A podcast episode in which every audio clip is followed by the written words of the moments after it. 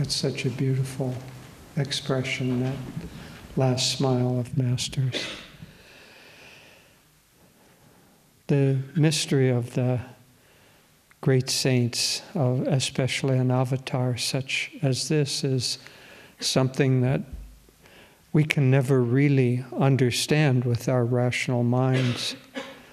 You know, in the festival, every week we read from a life of infinite joy and freedom in God, willingly to embrace limitation, pain, and death for the salvation of mankind. Such is the life of all great souls. So we have to do our best to imagine that Master is in a state of bliss all the time, but he willingly has to come into this world of turbulence and ups and downs and likes and dislikes and all of the stuff that Maya deals with. He has to come in, but it's really only God in visible form that's coming in to respond to the call of people like us who are wanting to to exit from from this grand game. We've had enough. We, we want to have game over and and be done with it. And so that soul call is felt by God. Obviously, it's felt by God because it's God within us that is producing that soul call. But because of the veil of separation and delusion, we don't, we don't yet see it that way. So the, the great masters come in, Master came in in order to respond to that call. But it wasn't just a small call, it was the call, let's say, of the entire human race, calling out as the ages ascend, calling out for some way to live in higher consciousness, whether on a conscious level or not. The souls of mankind, of the whole world, is making that plea to God show me how I can live on a higher level. And so God responds to that and comes in in the form uh, to speak personally for all of us, came in the form of master to respond to that call. Now, the master had a huge mission. He had a worldwide work to do, but he also had a work to do more specifically for those disciples that were truly calling out who had reached a level where consciously they were calling, almost as Swami said, calling with desperation to show us, to show him how he can live a life that would unite him with God. And so, with varying levels of desperation, all of his disciples are calling out for that too. But Master had, as Swami says in a play, uh, the master had a strangely dual role. And so, on the one hand, we read again and again of Master's desire just to be up in the Himalayas where there are no distractions. It's, it's symbolic. Himalayas are symbolic. We've been there, you know, there are lots of distractions. We haven't, we haven't lived in a cave in the Himalayas, but uh, basically, that's what they represent, where there isn't an outward pull, an outward responsibility, and one can just be in bliss, in samadhi, in complete union with God. Master had that pull, and many times he begged Divine Mother to let him out of this workplace and let him go to the Himalayas. And he said in his next life, he was 200 years from when he passed, he was going to live in the Himalayas with a small group of highly evolved um, devotees, much like Babaji.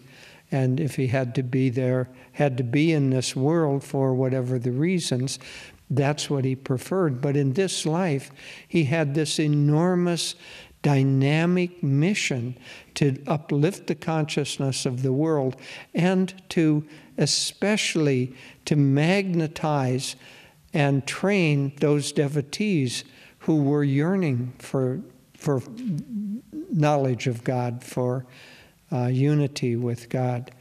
Now, Swamiji, coming to Master, represented, one might say, the single farthest point of his disciples. All of the great disciples, you know, Master, they'd been with Master for many, many lifetimes, and he just drew them into this lifetime to play a particular role. So, but Swami, of all of the disciples, represented, one might say, the farthest extension of the desire to share these teachings with the world. And so, Master magnetized him to do that. And what a magnificent job uh, Swami did with that work. And so, Master said to Swami, Your in this life will be one of intense activity and meditation. Now, we are all children of that ray of Swami's. And so, by and large, our life too is one of intense activity and meditation. And quite frankly, I think Master is very pleased with the level of activity, the dedication, the effectiveness, the life dedication of, call it the population of Ananda, the, the spiritual family of Ananda. I think he's very pleased with how much we have carried on that mission. Now, it's not the only part of his ray. You know, his two, three most advanced disciples were Rajarsi, uh, Oliver Black, and, and Sister Gyanamata. Two of them didn't teach at all. You know, Rajarsi didn't teach. I mean, maybe he gave a lecture or two here and there. Um, Gyanamata didn't teach. She related to sister nuns. So it wasn't like all his uh, high disciples had to have this particular aspect of, of taking the teachings out and sharing them. Just that Swami had that, and Master drew him and drew all of us to help with that. Um, Oliver Black had a, had a big teaching role, uh, but he, he was basically worked alone. And Swami drew a huge spiritual family to help in the spread of this. So, with Master's life, it's our job to tune in more and more deeply to his consciousness, to what he was trying to accomplish, to attune our will, our individual will. It can't be imposed, it has to come from the deep sincere desire within us to achieve complete attunement with Master. Master, again, is God in visible form so that we can not have something vague that we dedicate our life to, but a clear image and model. And so by attuning to Master ever more deeply, um, we're attuning, we're basically dissolving those parts of our consciousness that don't want to be merged with God. We carry this tail, long tail, from many thousand, millions of incarnations of being involved in, in the world and functioning in the world. But all of that is dissolving and dissolving and dissolving. What remains when all of the, one might say, mud is washed off is only the pure diamond of desire to merge with God. For us, the way to do that is through ever deeper self offering and, and attunement to Master, to this ray, and to the dual purpose that he had of intense activity, which I think we're doing a really good job with, and deep meditation. As he said to, he would write to Oliver Black, um, who frankly had too much intense activity. Master kept trying to tell him, drop your businesses, just teach, just come here more often, be with me more often. But but he had a lot of responsibilities. But so so that's that's one part of the role to attune to Master's great mission in this lifetime.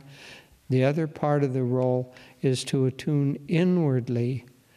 We have to make in our hearts the Himalayan cave that Master yearned to be in. And when we have that Himalayan cave of desire only for God, when we have that beautifully prepared, I don't know if you decorate a Himalayan cave, I don't think you do, but beautifully prepared and just right, then Master will come and be there with us.